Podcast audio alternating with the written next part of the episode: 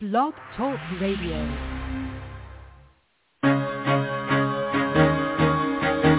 Carol the Coach. Sex, love, and relationships. We talk about it here. Carol the Coach.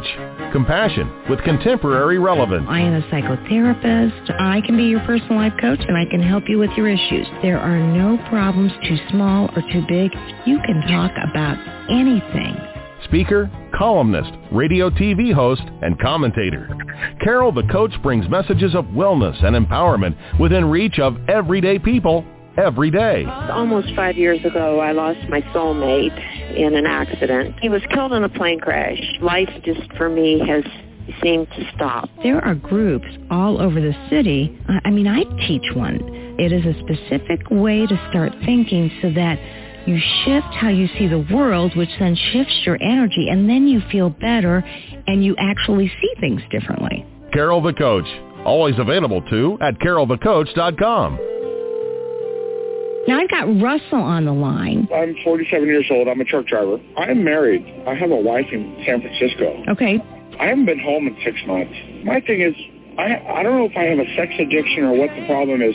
Why do I want what I can't have? And as mm-hmm. soon as I can have it, I don't want it anymore. You're right on target when you say, I don't know if I have a sexual addiction. Well, guess what? Yes, you do. And you know what? That's my specialty, Russell. So you're at the right place. Continue. I meet women online, and, and I'm in a different part of the country. I, I travel all 48 states, so I love sex. I hear self-esteem issues. You never felt good enough and you didn't feel like you were getting what you should have then and you're reenacting that now. Do you want to change that about yourself?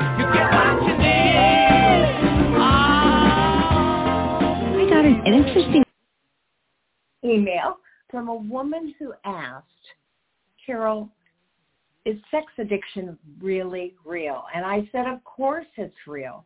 Um, but she had been listening to David Ley, L-E-Y, who says that there is no such thing as sex addiction and that anybody who works with sex addicts have made up that definition so that they can make money.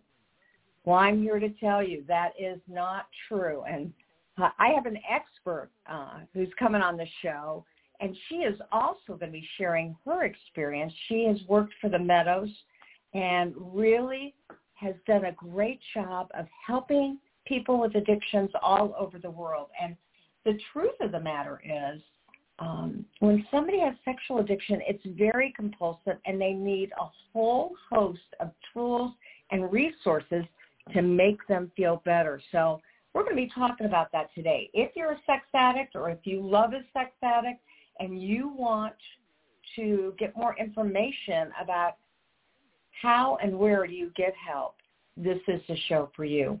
So I want to um, I want to invite Megan McKay on the show. She she has a whole genre of information about this field and the resources available. And so, Megan, welcome to the show. Thanks, Carol. Thank you. Absolutely. I'm really excited to have you. And, you know, I feel like Gentle Path and the Meadows are two premier organizations. And to know that you have worked with them and for them um, says that you you've worked with the best. And so I knew you would be an excellent resource in terms of um, understanding trauma and sex addiction and partner betrayal. And so I want to ask you, do you see, are most of the people that you work with, do they have trauma? My coworkers, or I'm sorry, you're referring to the to who we see for patients. Yes, um, there is a research study Dr. Patrick Carnes conducted, which pointed to 81% of those who suffer from sex addiction have had uh, some sort of trauma within their past. Mm-hmm. And we all know Dr. Patrick Carnes is the guru of sex addiction. Uh, he has trained, gosh, I want to say 1,600, 2,000 certified sexual addiction therapists. So he did this research, and you said 80% of the addicts that he worked with had trauma. Yes. Okay. And so I got to ask you, how would a person know if they had trauma? And that's an excellent question. Most of the time, we get individuals in our program who will say, "I've never had trauma." It's certainly uh, my life isn't as bad as this guy's, and they'll do a lot of comparing. Mm-hmm. And for our educative lectures, which is based on the model that Pia Mellody developed, they will discover that, yes, in fact, mm-hmm. There was some sort of trauma within their lifetime. Um, her most broad definition of trauma is considered anything that's less than nurturing within an individual's developmental years, which is between 0 and 17 years old. Um, more specifically, her books delve into defining trauma as um, enmeshment or neglect um, and abandonment. And it's mistreatment of the, the child within um, the realms of intellectual abuse, spiritual abuse, um, physical abuse, sexual abuse. And so we do a lot of educating, mm-hmm. essentially, on what abuse looks like and and how it affects an individual um, because your your caregivers, your primary caregivers are those who you have a relationship with first in your life and that of which you learn how to relate to others and that gets carried over into an individual's adult life um, and is also um, the basis for what becomes like codependency disorders. Um, and if an individual is brought up in such a manner that they learn to be relational in, in ways where they either let people impede on their boundaries or they learn that it's okay to impede on the boundaries of others mm-hmm. and they form a lot of dysfunctional relationships. Um, well, you know, you're talking about people that develop trauma early on. And again, you said that was between the ages of what, 18? Zero and 17 as she refers to developmental trauma. But trauma certainly isn't limited to those years. That's just for uh, childhood trauma and the impacts of, of that. Okay. And so, you know, we know there's the big T traumas and there are the little t traumas. And, you know, what you were referencing is that many, many times people that experienced trauma did not get their needs met from their primary caregivers, more than likely their parents, their grandparents, whatever. Mm-hmm. Um, how would you describe little t traumas and how would you describe big T traumas? The little t traumas are those uh, chronic everyday traumas that occur and build up to have a significant impact on the child. I've heard it described a lot as uh, a thousand cuts. Mm-hmm. And then big T traumas are more major events. Um, it can include natural disasters, sex assaults um, such as rape, um, getting mugged, um, robbery, large um, impactful car accidents, or even vicariously hearing about the death or serious injury of a loved one. You know, it's interesting that you would say that because you and I both have worked with partners for a long time. And when partners get new information about their husband or wife's acting out, we'll just say their husbands to make it simple, they say, feel like I am being mutilated by a thousand um, paper cuts. You know, it's, mm-hmm. it may be a sentence here or a sentence there, but truly that affects their sense of reality and they feel traumatized by it. And um, so when you said little t traumas can be just those little things that take down somebody's self-esteem or their sense of reality, that indeed is a little t trauma. Now, Mm-hmm. I, I got to ask you because Dr. Carnes says neglect from your primary caregivers can be worse than abuse because nobody mm-hmm. acknowledges it. Nobody um, finds resources for you. You're you're kind of out there all on your own. When you work at the Meadows, how do you work with people that have severe addictions and or partner trauma and what do you do for those people? And that's an excellent question.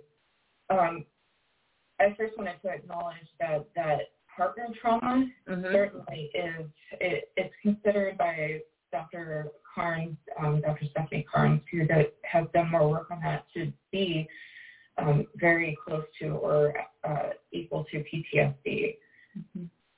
And so that the chronic prolonged stressful stressful events that accumulate over time, that's the definition I, I really like for those double T traumas, mm-hmm. um, is uh, in line with what they experience and that uh, verbal emotional abuse, um, loss of significant relationship, um, and that distorted sense of reality they get put into.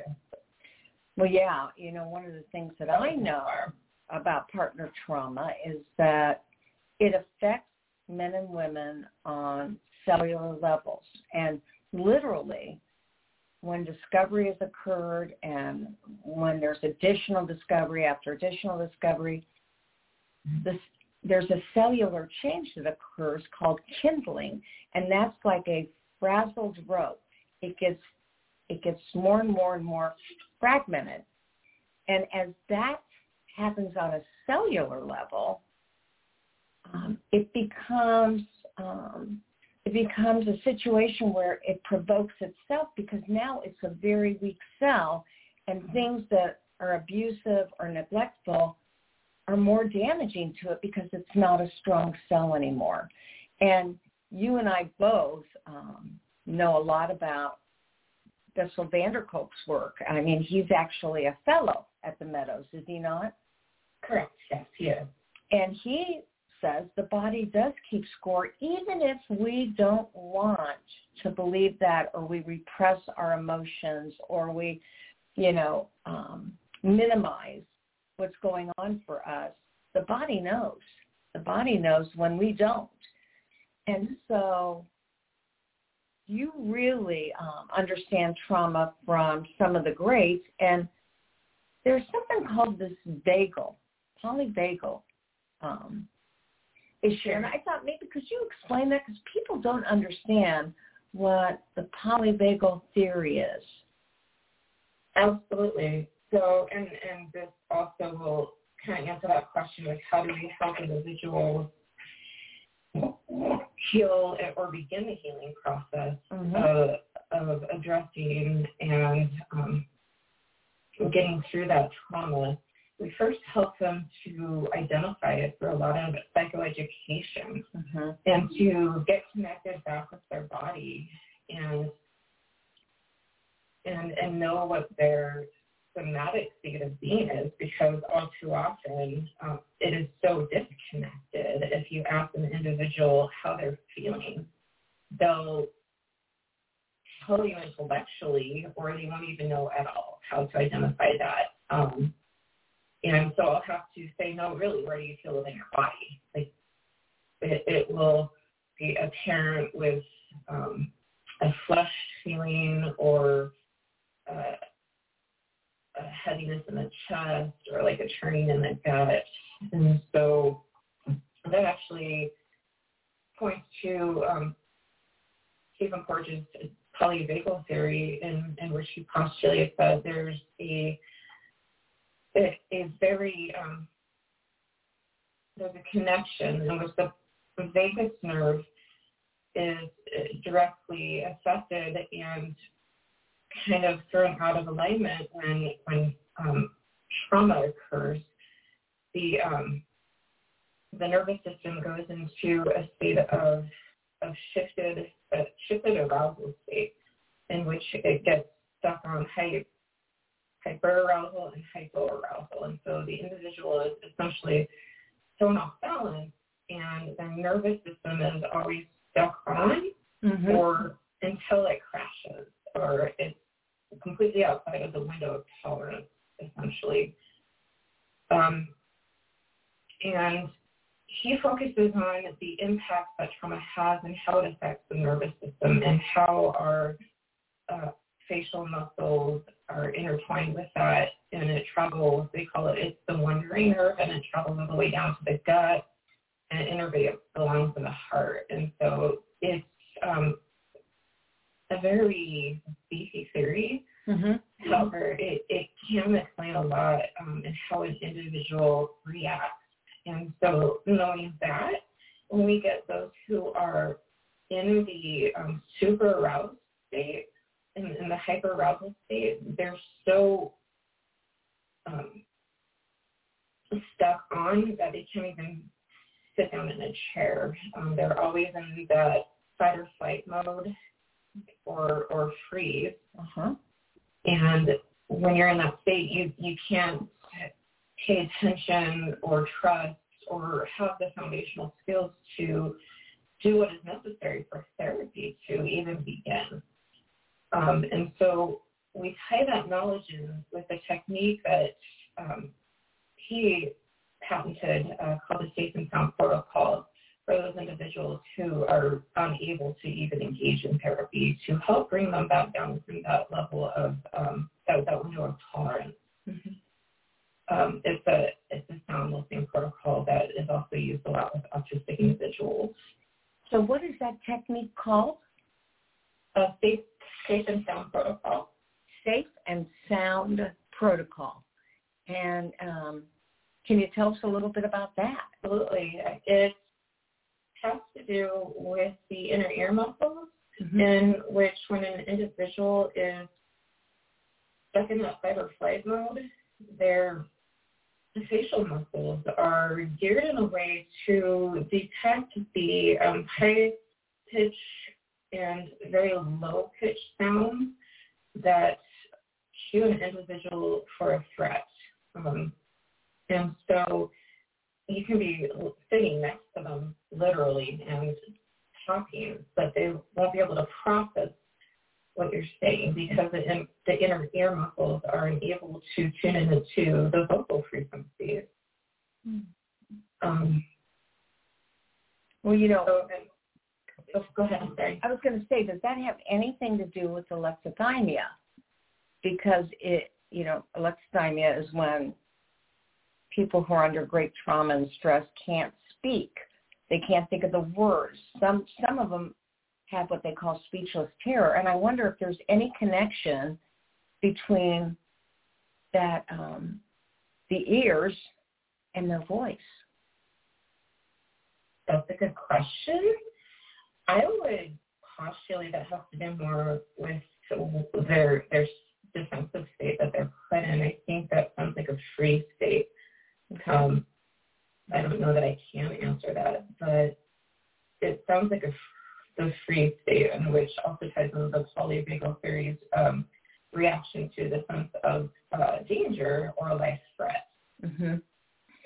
You know, Um, Dr. Carnes also said, I remember in my training, um, you're a CSAT, and and you were trained how long ago?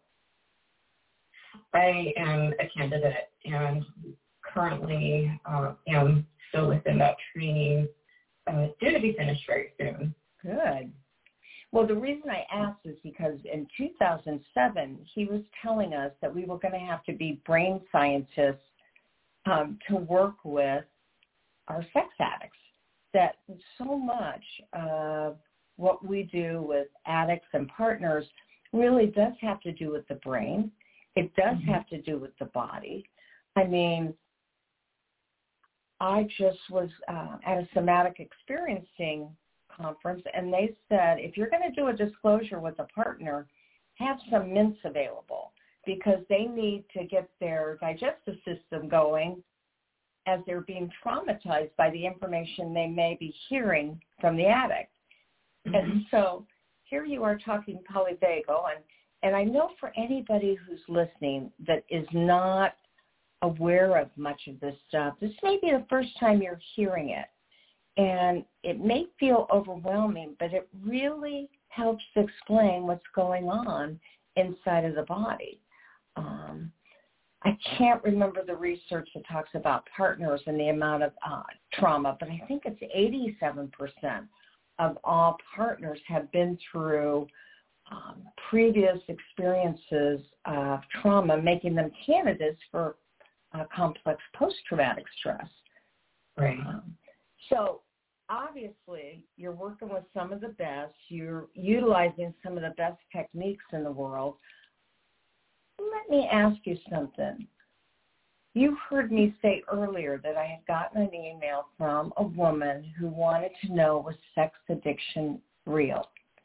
Mm-hmm. And um and there are people that don't believe in sex addiction and certainly when I talk to some partners, they go back and forth. They they say, I want to believe this thing because I want to believe that he or she didn't know how to stop it and it was unstoppable until they learned the tools. Do you think sex addiction is real? I, I first would like to say everybody obviously is entitled to their opinion. Uh-huh. And from my experience and from the knowledge that I have uh, just from science literature alone, I I believe it is in line with all of the other process addictions in which we have so much information about with food addiction and and gambling. Mm-hmm. Um, and the fact that sex is a, is a behavior that is necessary for, for the creation of uh, our species and that it there's a dopamine hit that occurs every time someone engages in that act um, and, and, and orgasm. Um, the same amount that occurs within food, uh, addiction, and all the, the behaviors that a human engages in that promote survival of our species. I, I am a believer that sex addiction is, is a real struggle and is a process addiction. Well, and let's face it, that word addiction, there's a lot of people that have trouble believing that it could possibly be an addiction because they don't go through detox when they get treatment. And yet you and I know that they do go through detox. It's a different type of detox, but it has some of the same similarities of a drug mm-hmm. or alcohol addiction.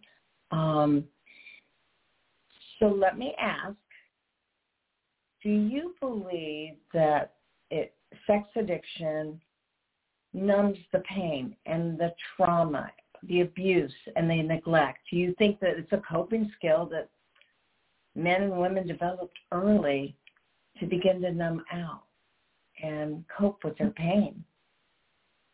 Absolutely. It also fulfills a lot of other needs too. Mm-hmm. Mm-hmm. Um, it's a false uh, method to gain uh, confidence and self-esteem. Uh, the the need to be needed, um, a, a false sense of love, mm-hmm. uh, a way to feel better or feel valid in life. It, a lot of times it'll make up for that which the individual didn't get within the earlier relationship within childhood. Mm-hmm. That makes a lot of sense. Um, so, obviously, was it 2018 that we decided, uh, well, the World Health Organization decided that compulsive sexuality really was problematic. And although they were not going to call it sex addiction, um, they did come up with a term that was diagnosable, and that was a big deal that it was diagnosable. Can you tell us about those findings and what the World Health Organization believes to be true? From what I'm aware of with the work that Dr. Carnes has done in order to get it put into um, the DSM and um, have it become a diagnosable condition is that there's a lot of debate about uh, the addiction being um, a compulsive behavior or just an offset of other types of disorders. And so while that debate continues, mm-hmm. they also have cited many times there's not enough research to to make a diagnosable condition. And so it is uh, considered more compulsive behavior on its own right now. Got it. And so um, now when people come into our office and they talk about not being able to to stop their sexual behavior and they've tried hundreds and thousands of times to no avail or only for a short period of time mm-hmm. or when um, people admit that there's time distortion they get online to look at porn for 15 or 20 minutes and eight hours later they find out they're still looking at pornography and obviously it has now interfered with their sleep or it has now interfered with their job. The, the average amount, the average time that somebody looks at pornography is really between the hours of 9 and 5 p.m. during the work. Um, so when there's time distortion and there's inability to stop and it's interfering with relationships and it's causing harm, um, those are all diagnostic criteria that says this person could have problematic, uh, compulsive problematic sexual behavior. Okay. Um, now the Meadows offers programming for that.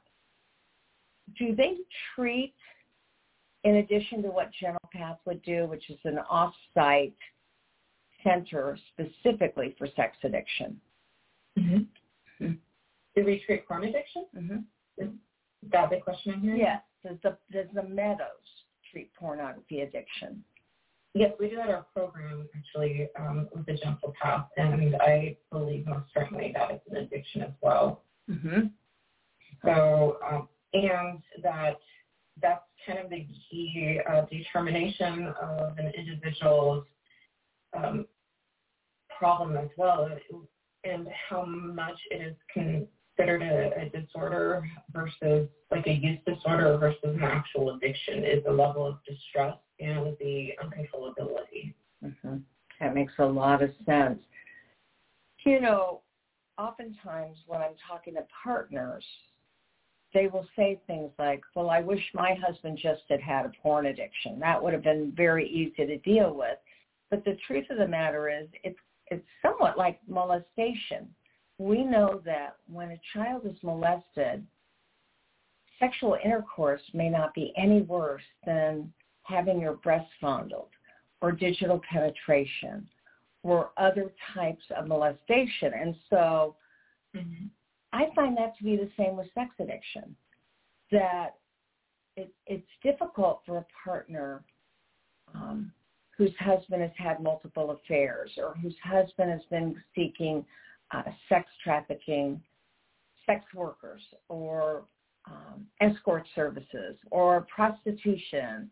Um, and that pornography can be just as devastating to some women that feel that their their relationship has been violated, their marriage has been violated, and their safety has been violated. Mm-hmm. How how often do you work with partners? I myself go in between the um, women's and the men's campus. I work mostly with the, uh, the male population, and I have worked with women, but not as frequently. Um, probably every, would say, um, week out of a month. Okay.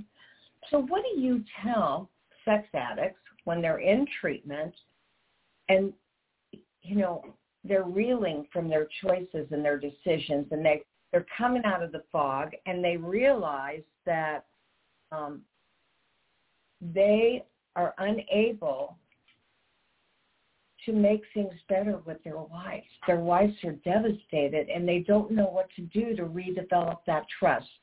What do you what do you say to them? we first educate them about the process that their partners are going through and what that looks like with the betrayal trauma, mm-hmm.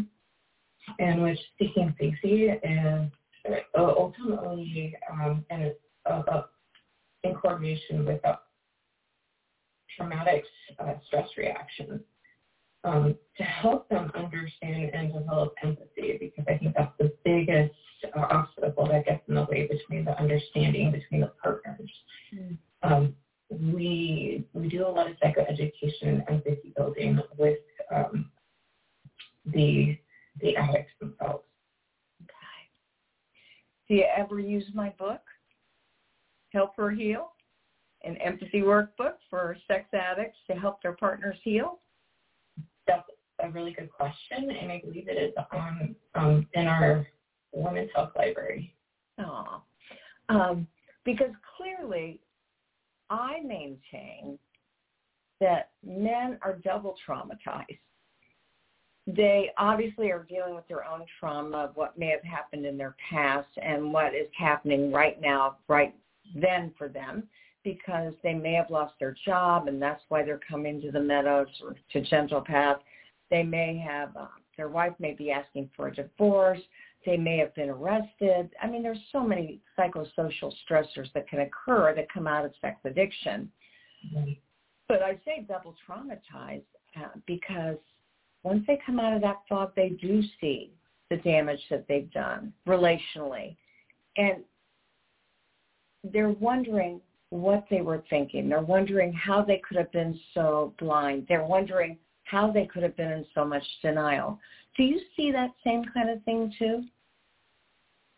Yeah, absolutely. And it's, it's just as devastating as the impact of um, the, all the other addictions. And it it explains um, the, the neurochemistry of addiction itself and how it, it hijacks the parts of the brain that are involved in rash, rational type thinking. Um,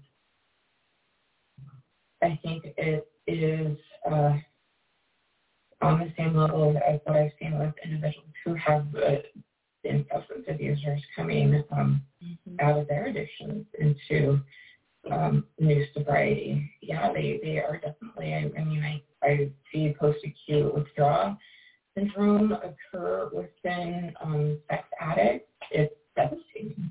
Okay. And so, you know, obviously we help them to rebuild trust by maintaining good recovery, and that means they have to have a whole host of resources available to them, 12-step meetings, maybe every man's battle, uh, they need accountability buddies. They need to meditate and journal and pray. All of those things, what do they need to do relationally in addition to help their partners heal? Have that empathy, learn how to communicate in a manner which is healthy, which will not raise the defenses of the other individual. Um, so using appropriate like talking and listening boundaries, um, a new way of communicating that is authentic mm-hmm. and accessible as well, um, as well as respectful. And that's really the biggest part also. Yes, I've been really excited that Dr. Carnes, Dr. Stephanie Carnes, has taken the partner betrayal program further. I mean, in 2007, it was just an adjunct. And now it is absolutely a complementary service um, to help men understand the devastation they've caused and to help women understand that it's possible to rebuild that trust. It's possible to reconnect with, with their husbands or their wives, whatever. Mm-hmm. Um, and so do you find many partners saying, will I ever be able to trust again? Yeah, absolutely. There's a lot of fear, mm-hmm. a lot of fear and a lot of pain behind that. Um, and while there's no easy answer and no one can really answer that for them. Mm-hmm. There have been thousands of successful couples who have been able to rebuild their relationships. And while every process is different, mm-hmm. and it definitely takes time, it doesn't happen overnight to get those individuals in, into treatment. The addiction takes a lot of time, um, as well as recovery does too. It's it's basically learning a whole new way to live and communicate. It is like any recovery program, but especially it's um, there has to be very comprehensive because he's working on his own individual recovery and then he's working on the relational recovery as well. Um, mm-hmm. And and I find, well, actually, did you know that I'm starting an early recovery couples empathy model for clinicians and coaches to help, you know, their couples heal? Nice. Yeah. That is such an important part. Yeah, the empathy building. Oh, a hundred percent. Although it, it it comes from the basis of help or heal, it's actually coming from a new book that I'm writing called Help Them Heal. And it talks about the three stages of partner betrayal, uh, safety and stabilization, and then grief, mourning, loss, and anger, and then post-traumatic growth. And we want our couples to get to post-traumatic growth. So to hear you say you've seen thousands of couples heal, you know that there's lots of healing that can occur. And they never have the same marriage they had before, but mm-hmm. they can have a new and um, enjoyable and satisfying marriage um, once he's in recovery, and, and typically so is she.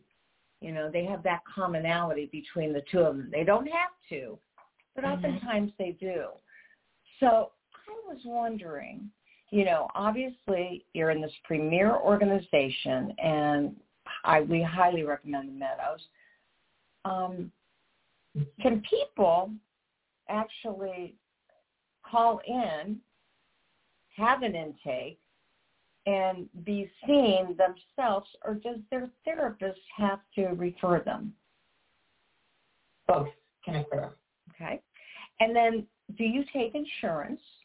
We can never guarantee. Okay. We always do attempt to bill for insurance as a, a, a service that we offer, but um, I would say that that question is probably best left for our um, our billing department. Mm-hmm. Well, and certainly many of the clients that I've referred, there is a portion that's um, paid by insurance. But I get that every insurance company is different. So it's not how the Meadows feels, it's what the insurance company is going to do. Um, and so being an expert and working with some of the top people in the world, you are so lucky. Mm-hmm. Um, can you make some book recommendations for uh, partners, for addicts in working on their relational connection? you know, I also wanted to add, um, there are specific companies we are uh, contracted with for insurance. I just don't know what those are uh-huh. um, off the top of my head. And also, we are a TRICARE provider as well. Um, and so that's one of my passions is helping those who are in the service. I think all the, the help we can get um, help them have a happy, healthy life. Mm-hmm um, especially when trauma is such a big part of that story, um, is is something I am passionate about doing myself. So, um, but yeah, for I have a whole list here for book recommendations. I mean, I can. Oh, come on, go ahead and list some of them. So, um, just basic education, I always recommend, um, and we give these books out uh, upon admit, is the, the Facing Codependency and Facing Love Addiction by Pia Mellody, which explains relationally what it, it occurs when developmental trauma happens. And she also describes her theory in depth. Um, and the Body Keeps the Score by Bessel van der um, as well as the polyvagal theory uh, by Dr. Stephen Porges. Um, Deb Dana might be an easier read on polyvagal theory. She has more of a clinical application, and I think that um, I would recommend her books for individuals, like the everyday reading um, type book would be a lot better to, to look up and understand polyvagal theory. And what is her name again? Deb Dana. Okay, spell that for our listening audience. Uh, sure, it's D-E-B D-A-N-A. D-A-N. Deb Dana. Got it. Got it. Stephen Porges talks a lot like a researcher and a doctor, and so it's a lot of technical language. Okay. Deb Dana smooths it out, makes it understandable. Got it. Um, Alexandra Katehakis has a, an excellent book, The Year of Intimacy, which we often recommend, um, explaining uh, what females uh, experience and um, what intimacy difficulties and how to recover, what that looks like. Um, Dr. Patrick Carnes has uh, his book, The Betrayal Bond, and Where Toxic Relationships and and How It's Formed. I'm reading it right now because I'm going to attend his workshop uh, at the uh, end of October. Oh, nice. That's Yeah. such an excellent book. Uh-huh. That's my favorite of him. And that's actually written for the patient, which I was very surprised about. It's a little clinical, it's a little dry, but if you think you've been bonded out of your own traumas, it's a really good read. And Dr. Carnes talks about his own life and how that had happened to him too. So I like the personalization there. Right. Mm-hmm. Yeah, absolutely. And I think he's completely on point in his um, connections uh, with those types of re- relational patterns. But it's so hard to let go. Oh yeah. Okay, and then I also know that you always recommend one of my favorite workbooks, which is um, out of the sh- no facing the shadows, which is the workbook to Out of the Shadows, also written by Dr. Carnes. Yes, we work with um, our patients who are directly out of that workbook with the assignments and everything. So it goes into a lot of, it, it's in-depth work on the personal issues that they struggle with, Mm-hmm. with their addiction. hmm And so, as we begin to wrap up, obviously, um, you do work for a premier facility, and I would recommend anybody to look at the Meadows, and that's it is it's spelled like it sounds. It's M E A D O W S. Um, you have listed for me a whole um, whole grouping of resources, a lot of 12-step resources. So I'll make sure to put that in uh, the notes so that people can look for that. Anything you want to add before we wrap up for today's show? Yeah, absolutely. I'm happy to answer questions anytime regarding those resources. There are a lot of uh, support networks, both for partners as well as addicts themselves, and they they fit um, different varieties of preferences of lifestyles. Um, and so I have that list uh, together. Um, healing is possible. Resiliency is possible to um, start building at any age, no matter who you are or what you do. Um, and healing together is possible. Um, having that education and understanding truly what's going on, I think is the biggest part of that.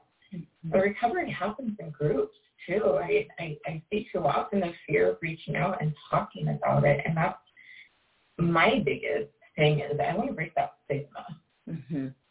because that'll keep people sick. Well, you're, we're listening to Megan. Is, Megan, is it Mac K or McKay? Okay. We're listening to um, Megan MacKay, and she works at the Meadows. And so what is your website if somebody wants more information or resources? Um, it is innerstatehealingandrecovery.com, but it's not interstate. Um, it's inner, like uh, I-N-N-E-R with an uh. I love that. And again, Megan works at the Premier facility, but she is an amazing resource person. I mean, she has been trained in several trauma treatments, um, EMDR, which we all know is eye movement desensitization reprocessing, and that safe and sound protocol, uh, DBT, which helps to decrease reactivity. Um, she's a certified sex addiction therapist candidate. Uh, she does PIT, which is Pia Mellody's work, um, and is trained in that. Uh, and She's a master's level clinician from Capella University and has made it her mission uh, to give back to partners and sex addicts to help them heal. So Megan, thank you so much from the bottom of my heart for coming on the show and disseminating all this good information. Thank you, Carol. I deeply am honored by the opportunity. Oh, well, we will talk soon. Good to talk with you face to face here. Same. All right. Take care. All right. You too. And so Megan has an amazing ability to make people feel safe, and that's what counts. Making people feel safe. Again, that's Megan MacKay, M-A-C-K-A-Y. And um, thanks for joining us today. I know we're on a different time, and many of you probably don't even know it because you just listen when you can. But I'm on vacation. I'm in Florida. I'm with my mother-in-law and her friends. So I'm just trying to get it all in. And you know what I say at the end of every show. There will only be one of you at all times. Fearlessly have the courage to be yourself. We'll see you next week for more sex help with Carol the Coach.